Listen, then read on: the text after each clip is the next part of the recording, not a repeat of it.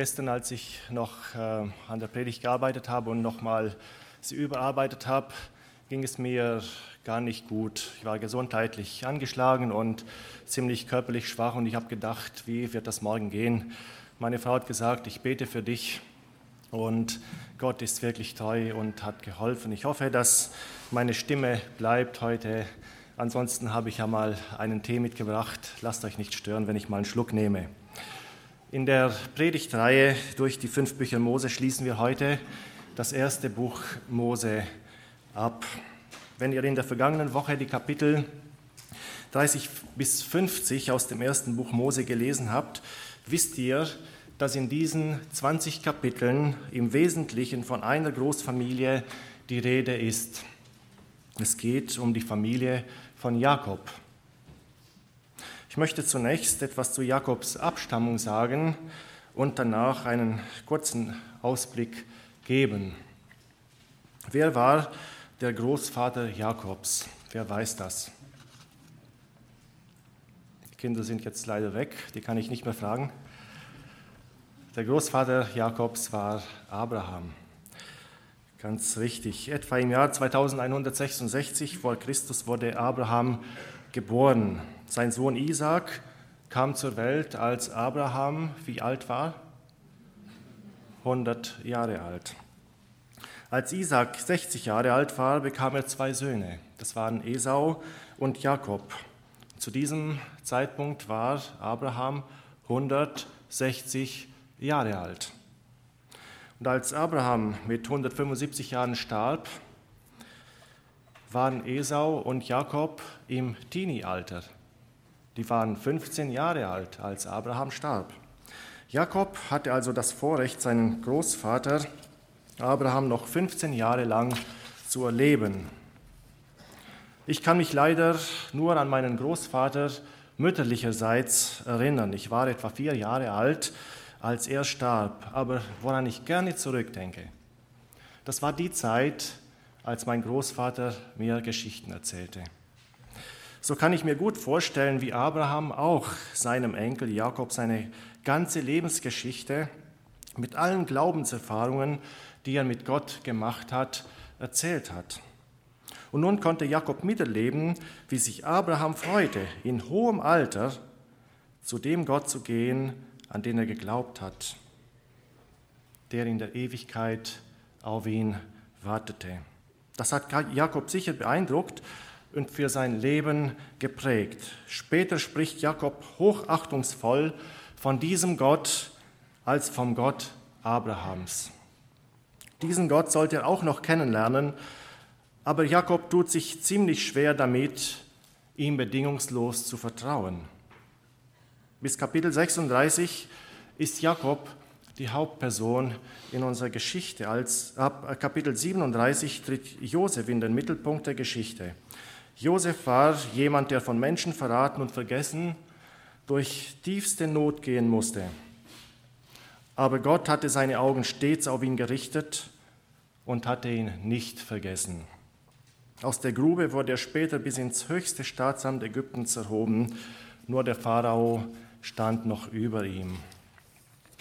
Jakob und Josef sind sehr unterschiedlich in ihrem Charakter und ihrer Beziehung zu Gott.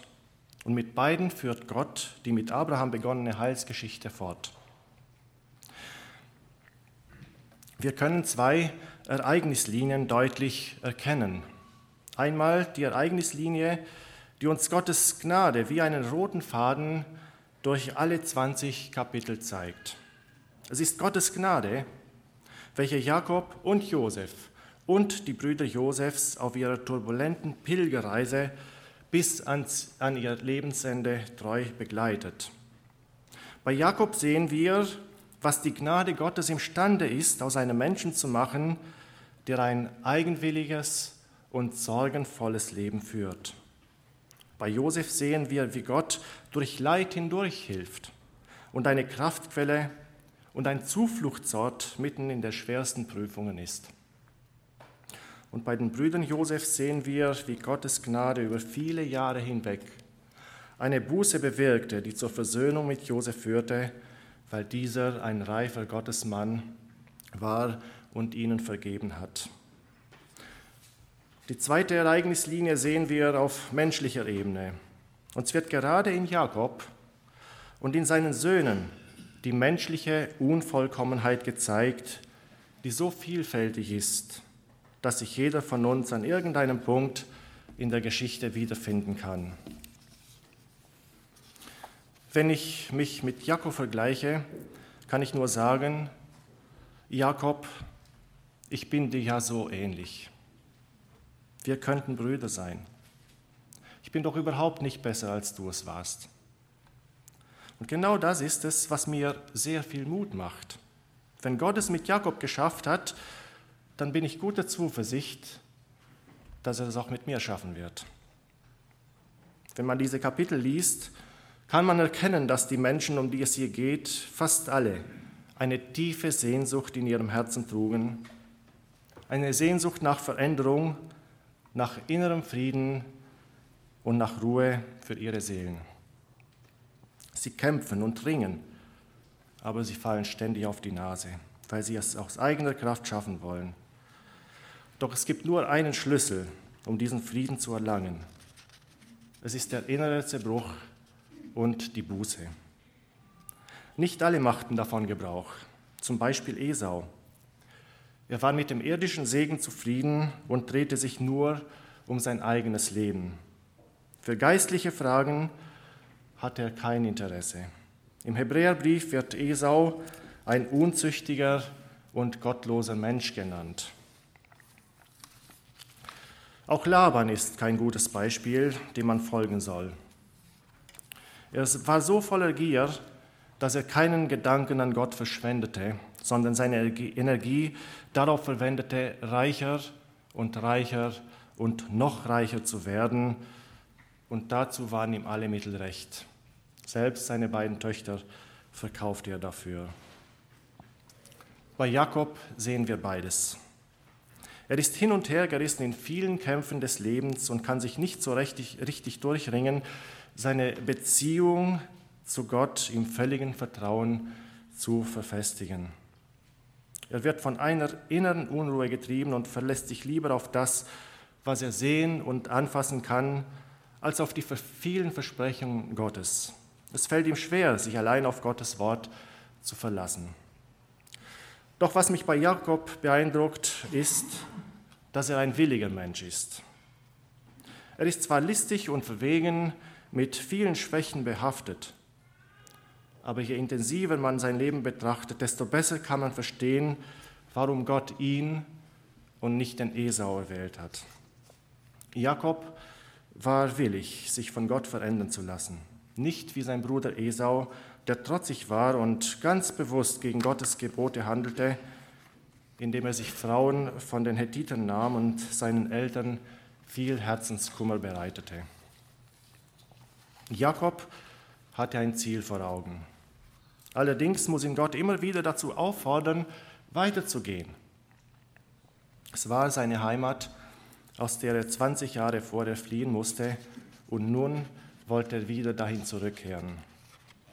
Die Sehnsucht nach der Heimat, so habe ich diese Predigt überschrieben. Die Sehnsucht nach der Heimat. Ich denke, dass diese Überschrift zum Ausdruck bringt, was Jakob innerlich bewegte. Der Vers 30 aus dem Kapitel 31 hat mich für diese Überschrift inspiriert. Da sagte Laban zu Jakob, als er ihn auf dem Bergland von Gilead eingeholt hatte, und nun bist du ja gegangen, weil du dich so sehr sehntest nach dem Haus deines Vaters.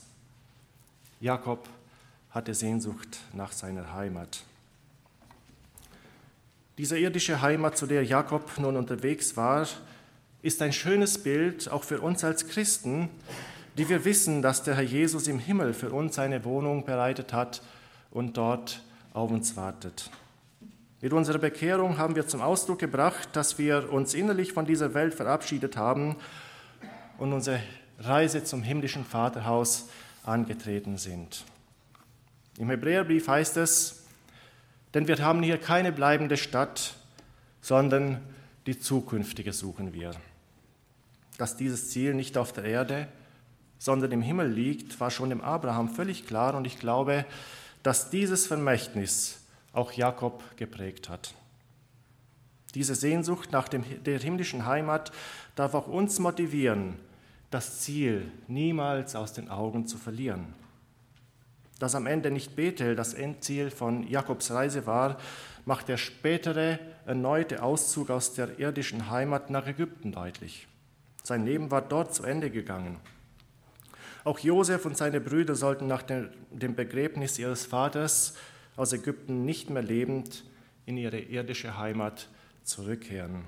Das macht deutlich, dass Gott nach dem irdischen Leben etwas viel Besseres für uns bereithält, als nur ein paar schöne Jahre auf dieser staubigen Erde.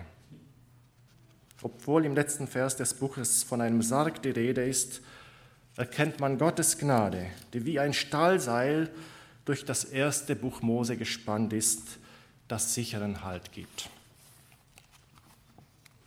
Diese Gnade ist es, die auch uns in die herrliche Heimat führen will, zu der es nur einen einzigen Weg gibt. Jesus Christus. Er hat uns diesen Weg freigemacht.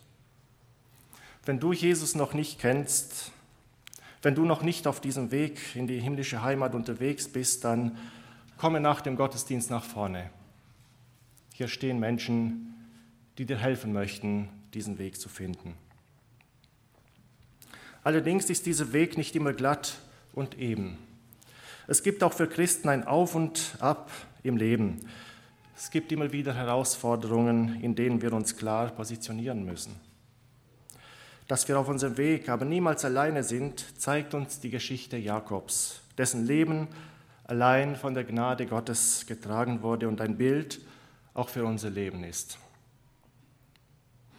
Wir sehen in diesen Kapiteln ein Wechselspiel zwischen Vertrauen und Versagen, zwischen Glauben und Zweifel, zwischen Gehorsam und Gleichgültigkeit, zwischen Segen und Fluch, zwischen Liebe und Hass, zwischen Erfolg und Scheitern. Wir lesen von Betrug, von List, von Hass, von Gier, von Neid, ja sogar von Hurerei und von Mord wird uns darin nicht gerade unser menschliches Herz gezeigt? Aber wir lesen auch von einer treuen Beständigkeit bei Josef, der sein Leben nicht wert achtete, wenn er nur ein reines Gewissen vor Gott behalten konnte. Da Jakob und Josef zwei sehr unterschiedliche Charaktere sind, habe ich mich für einen von ihnen entschieden. Und zwar möchte ich mit euch über Jakob nachdenken. Gottes Geschichte mit Jakob beginnt so richtig im Kapitel 27, als er sein wahres Gesicht zeigt. Das Erstgeburtsrecht hat er von Esau in einem günstigen Moment mit einem Linsengericht abgekauft. Und nun lügt er seinen Vater an, um auch seinen Segen zu bekommen. Der Name Jakob bedeutet Betrüger. Weil Esau deshalb wütend auf ihn war und ihn töten wollte, musste Jakob fliehen. Mache dich auf und flieh zu meinem Bruder Laban, riet ihm seine Mutter. Ist ja interessant. Ausgerechnet zu Laban. Kannte Rebekka denn ihren Bruder nicht? Jakob hätte jetzt einen charakterstarken Menschen an seiner Seite gebraucht, der ihm wieder zurechthalf. Laban war die schlechteste Wahl. Wie lange sollte er wegbleiben? Kapitel 27, 45, und bleibe eine Zeit lang bei ihm, bis sich der Grimm deines Bruders gelegt hat und bis sich sein Zorn von dir wendet und er vergisst, was du ihm angetan hast. So denken eigentlich nur Menschen, welche Gott nicht kennen. Rebekka, können wir fragen, wie gut kennst du Gott eigentlich? Menschen mögen vielleicht durch günstige Umstände vergessen, was andere ihnen angetan haben aber vor Gott kann doch niemand weglaufen. Es gibt keinen Ort, wohin ein Mensch fliehen könnte, wo ihn seine Schuld nicht findet. Über einem Müllhaufen mag wohl Gras wachsen, aber niemals über der Sünde.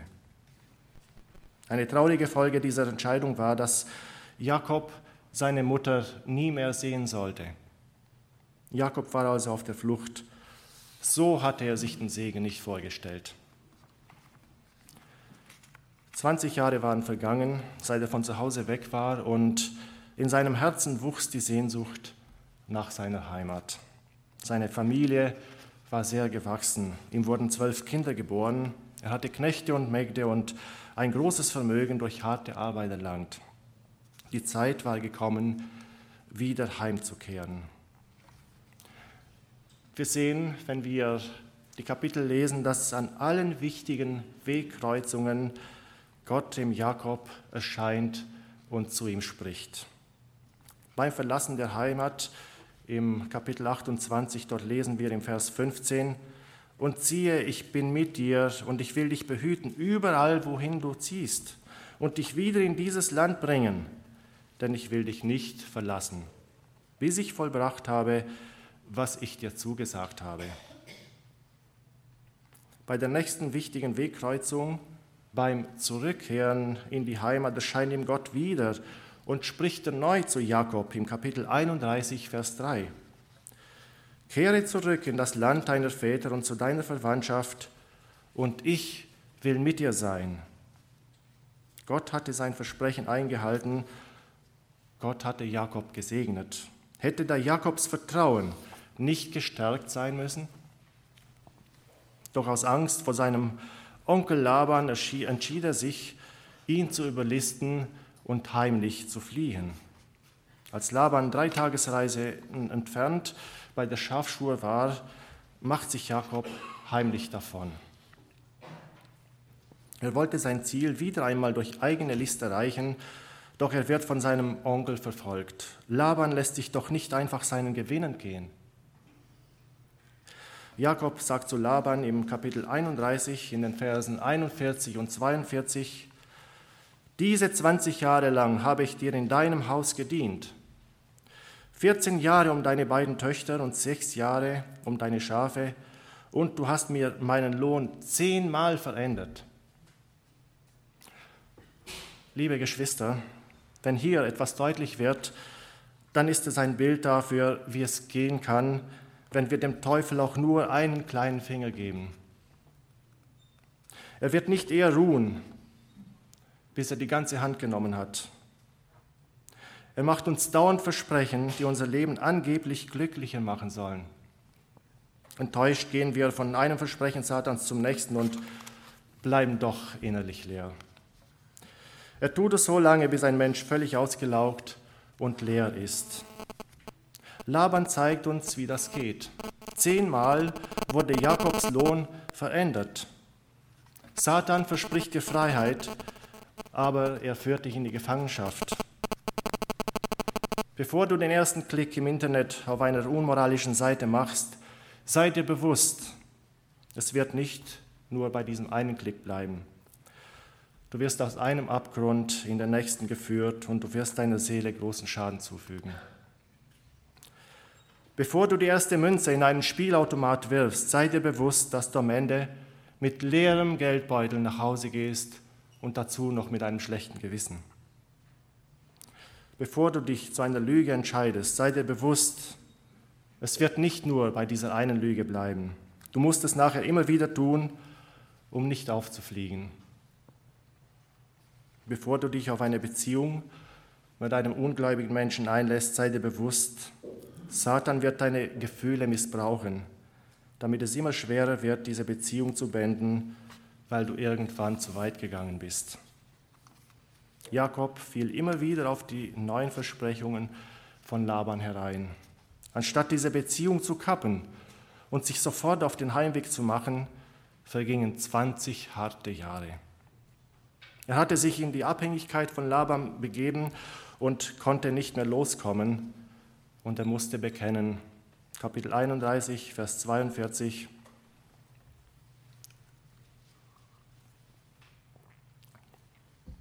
Wenn nicht der Gott meines Vaters für mich gewesen wäre, der Gott Abrahams und der, den Isaac fürchtet, du hättest mich gewiss jetzt leer ziehen lassen. Aber Gott hat mein Elend und die Arbeit meiner Hände gesehen und hat gestern Nacht recht gesprochen. Dass Jakob es dennoch schaffte, von Laban loszukommen, hat er alleine Gott zu verdanken. Zum ersten Mal sehen wir, wie er anerkennt, dass er ohne die Hilfe Gottes nichts erreichen konnte.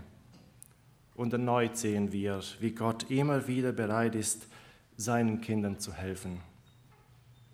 Die Stunde der endgültigen Trennung von Laban war gekommen. Jakob hatte nicht mehr das Bedürfnis, zurück in die Knechtschaft zu gehen. Er hatte erkannt, dass ein Leben, das nicht im Vertrauen auf Gott gegründet ist, keinen Frieden bringt. Damit das auch sichtbar wird, ließ er seine Knechte im Kapitel 31, Vers 46 Steine sammeln, um einen Steinhaufen zu errichten. Er wurde Mitzbah genannt, das heißt Wachposten. Jakob hatte mit seinem alten Leben in Padan Aram abgeschlossen. Dieser Steinhaufen sollte stets ein Wachposten dafür sein, dass er diese Grenze nicht mehr überschreitet. Das kann auch mir eine Hilfe sein, an manchen Stellen in meinem Leben einen solchen Wachposten aufzustellen. Zum Beispiel einen Filter im Internet einzubauen, um nicht auf unmoralische Seiten zu gelangen.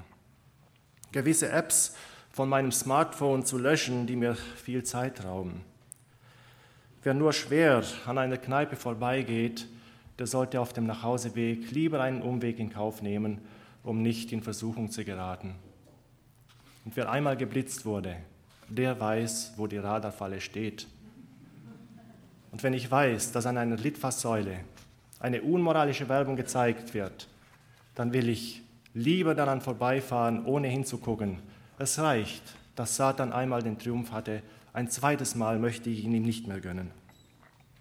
Jakob hatte hier eine Vorkehrung getroffen und es half ihm nie mehr, diese Grenze zu überschreiten. Es war für ihn wie ein Stoppschild. Er hatte die wunderbare Hilfe Gottes erneut erfahren, aber noch fehlte ihm die ganz persönliche Beziehung mit dem lebendigen Gott. Noch sprach er nur vom Gott Abrahams und von dem, den Isaac fürchtet. Aber Gott wollte auch der Gott Jakobs werden. Laban hatte er hinter sich gelassen. Nun stand die Begegnung mit Esau bevor. Kennt ihr das auch? Kaum ist eine Prüfung vorbei, da bahnt sich schon neues Unheil an. Aber Gott weiß schon im Voraus, was Jakob braucht. Er wollte ihm helfen, seine Furcht vor Esau abzulegen. In der Nacht begegneten ihm Engel Gottes und stärkten ihn. Doch leider hatte Jakob diese Botschaft aus dem Himmel nicht verstanden. Kaum waren die Engel weg, trifft er diplomatische Vorkehrungen.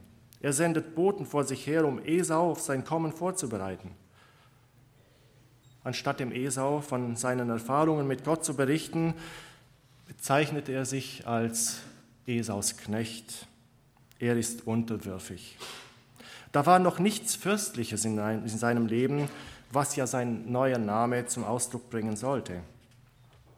Verhalte ich mich nicht auch oft so? Wie oft fehlt mir der Mut, um vor anderen Menschen zu bezeugen, was der Herr Großes in meinem Leben getan hat? Warum verhalte ich mich so, nicht so fürstlich? Warum stehe ich nicht zu meinem Heiland und Erlöser? Warum tue ich mich so schwer, den Namen Jesus zu bekennen? Stattdessen lähmt mich die Menschenfurcht. Was ging wohl dem Jakob durch den Kopf?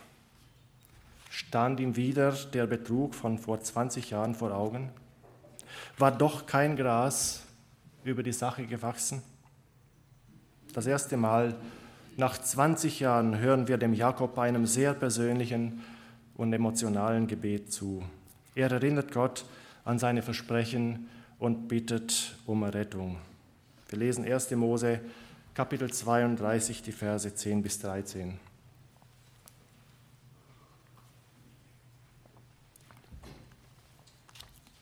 Und Jakob sprach, Du Gott meines Vaters Abraham und Gott meines Vaters Isaac, Herr, der du zu mir gesagt hast, kehre wieder in dein Land und zu deiner Verwandtschaft zurück, ich will dir wohltun. Ich bin zu gering für alle Gnade und Treue, die du an deinem Knecht bewiesen hast. denn ich hatte nur einen Stab, als ich über diesen Jordan ging, und nun bin ich zu zwei Heerlagen geworden. Rette mich doch aus der Hand meines Bruders, aus der Hand Esaus, denn ich fürchte ihn. Er könnte kommen und mich erschlagen, die Mutter samt den Kindern. Du aber hast gesagt, ich will dir gewisslich wohltun und deinen Samen machen wie den Sand am Meer, der von Menge nicht zu zählen ist. Jakob ließ die Maske fallen. Keine List konnte ihn mehr retten. Er spricht das erste Mal mit Gott über seine Angst. Endlich hast du es begriffen, Jakob, wer du bist und wer Gott ist, könnte man meinen. Aber kaum hat er aufgehört zu beten, greift er wieder zu menschlichen Mitteln. Nicht Gott sollte ihm helfen, sondern die protzigen Geschenke, die er dem Esau entgegensandte. Könnt ihr den Jakob verstehen? Ich kann ihn nicht verstehen. Am liebsten würde ich in die Geschichte hineinrufen, Jakob, Gott ist in der Lage, dir in allen Situationen zu helfen. Verlass dich auf den Herrn.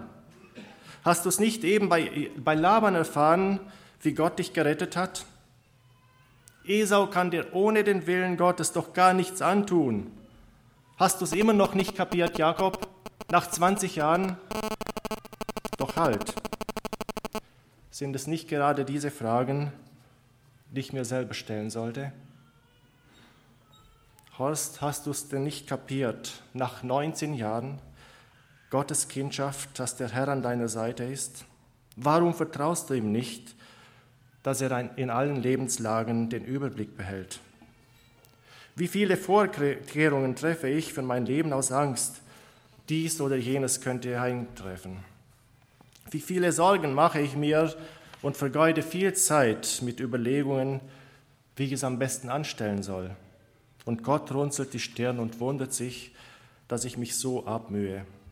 Und kurze Zeit danach beschämt er mich, indem er der Sache einen ganz anderen Verlauf und eine ganz andere Wendung gibt.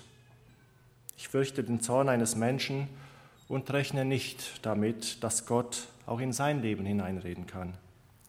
Ich fürchte den Verlust meiner Arbeitsstelle und rechne nicht damit, dass Gott selbst in die Firmenpolitik eingreifen kann fürchte mich vor, vor, vor kommenden Verfolgungen und rechne nicht damit, dass Gott die Machthaber austauschen kann. Setze an dieser Stelle deine Sorgen ein und prüfe, ob du immer im Vertrauen auf Gott gehandelt hast.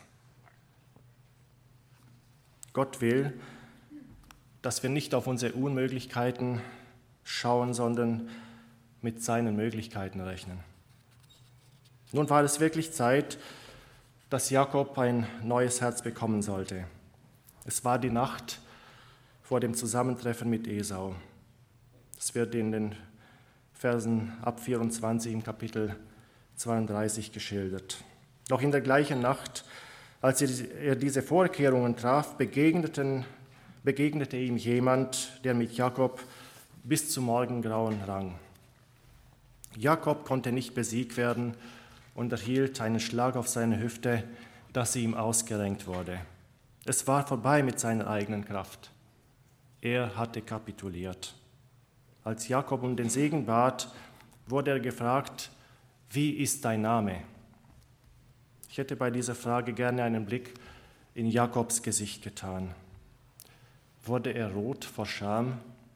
Senkte er seinen Blick zu Boden, als er antwortete, ich heiße Betrüger. Peinlich, oder? Und wieder will ich mich fragen, wie sieht es in meinem Leben aus? Gibt es in meinem Leben etwas, dass es mir peinlich wäre, darüber zu sprechen? Ist mein geistliches Leben kraftlos, weil ich an Sünde festhalte, mit der ich schon längst zum Herrn Jesus hätte kommen sollen?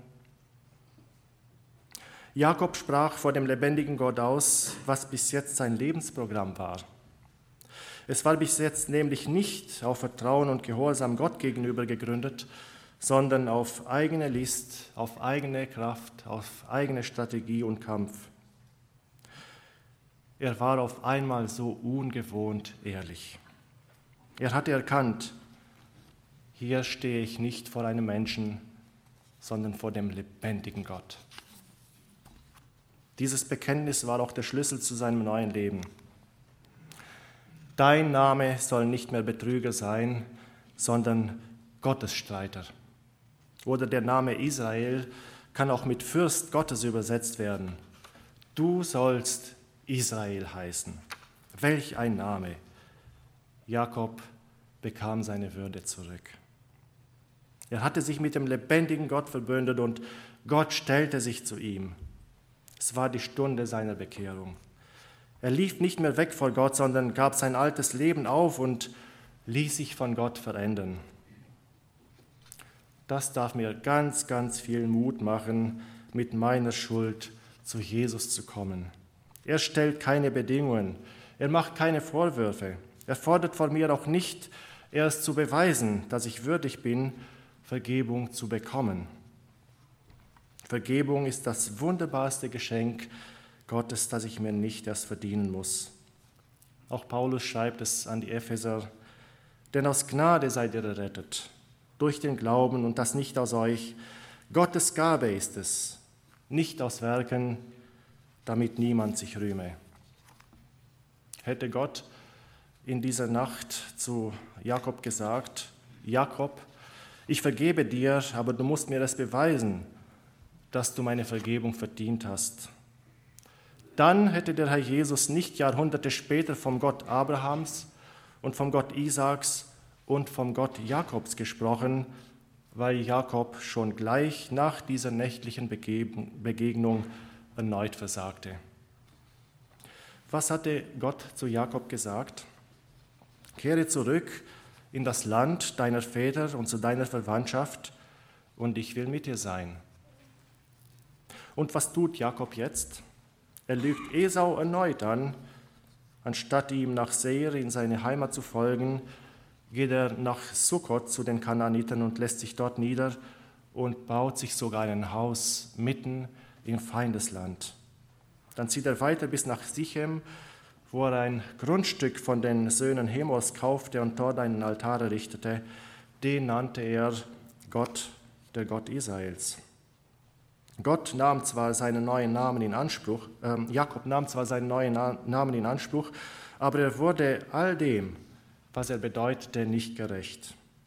Er bekannte sich zwar zu seinem Retter, er machte deutlich, ich bin kein gottloser Mann,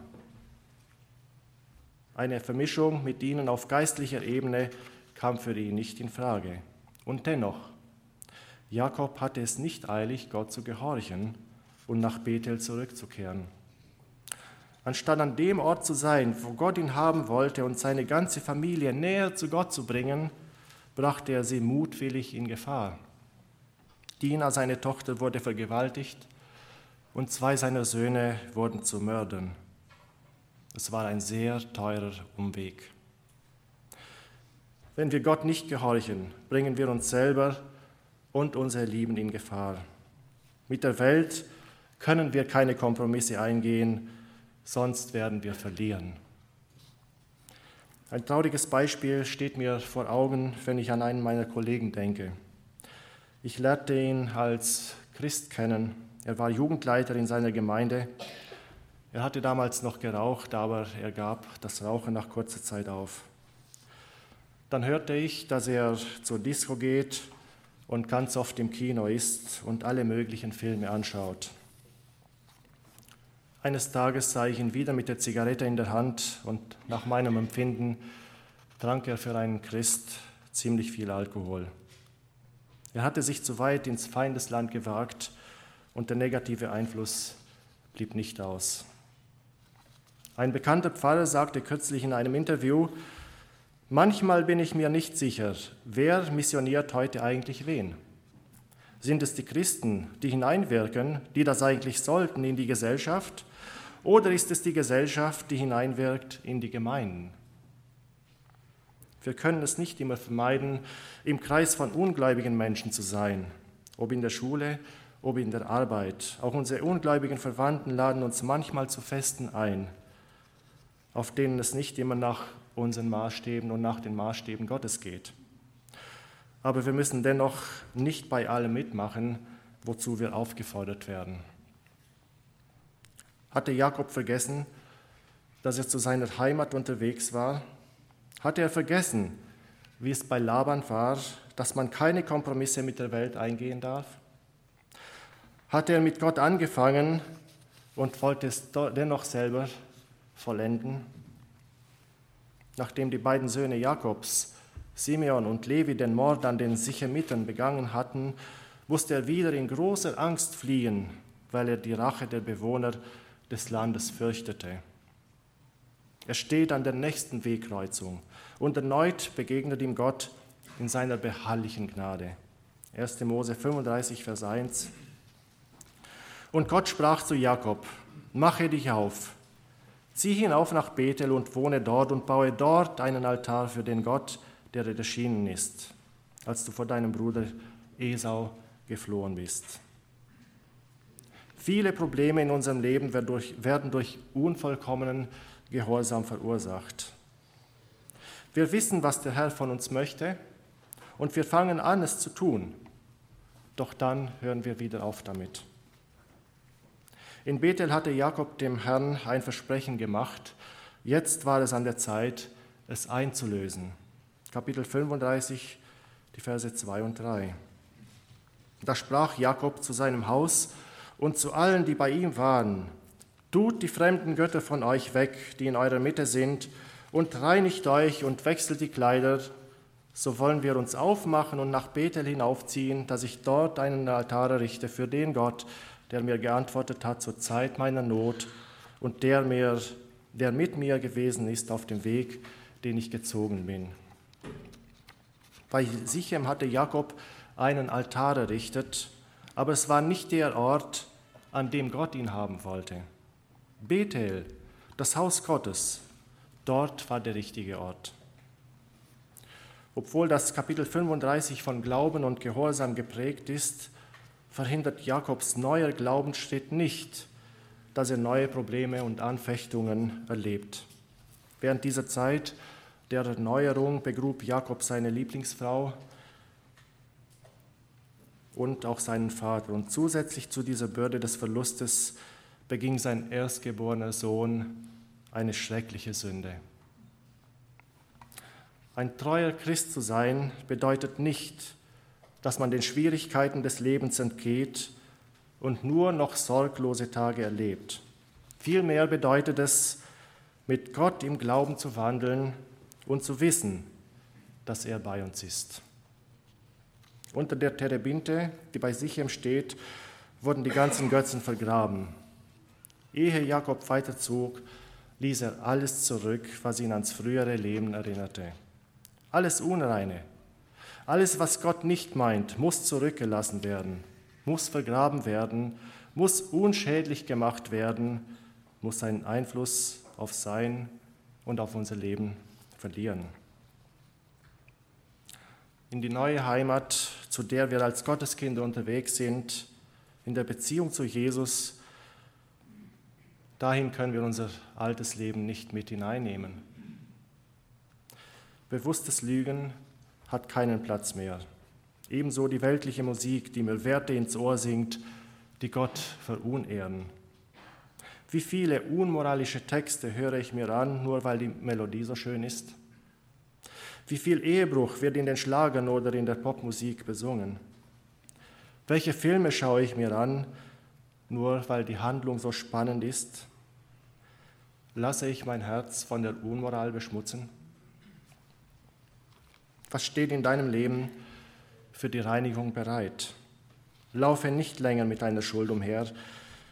Bekenne, bekenne sie dem Herrn Jesus und lasse dich von ihm reinwaschen. Eine gute Nachricht des Evangeliums ist, dass wir nicht so bleiben müssen, wie wir sind. Egal, wie oft wir den Herrn enttäuscht haben, wir können wieder nach Hause kommen, wenn wir wirklich wahrhaftig bereuen und gehorchen. Sie sollten sich waschen und die Kleider wechseln. Für Jakob sollte es einen Neuanfang geben. Das Wechseln und das Waschen und das Wechseln der Kleider symbolisierte diesen Neuanfang. Wie schmutzig ist die Sünde etwas, das befleckt und abgewaschen werden muss. Die alten Kleider stellen unser altes Leben mit seinen Fehlern dar, aber Gott in seiner Gnade gibt uns neue Kleider, sodass wir neu anfangen können. Nachdem er den Altar in Bethel gebaut hatte und dort anbetete, erschien ihm der Herr ein zweites Mal, seitdem er aus Padan Aram gekommen war. Er segnete Jakob und bestätigte ihm seinen neuen Namen. Ich lese die Verse 10 bis 12 aus Kapitel 35. Und Gott sprach zu ihm, Dein Name ist Jakob, aber du sollst nicht mehr Jakob heißen, sondern Israel soll dein Name sein. Und so gab er ihm den Namen Israel.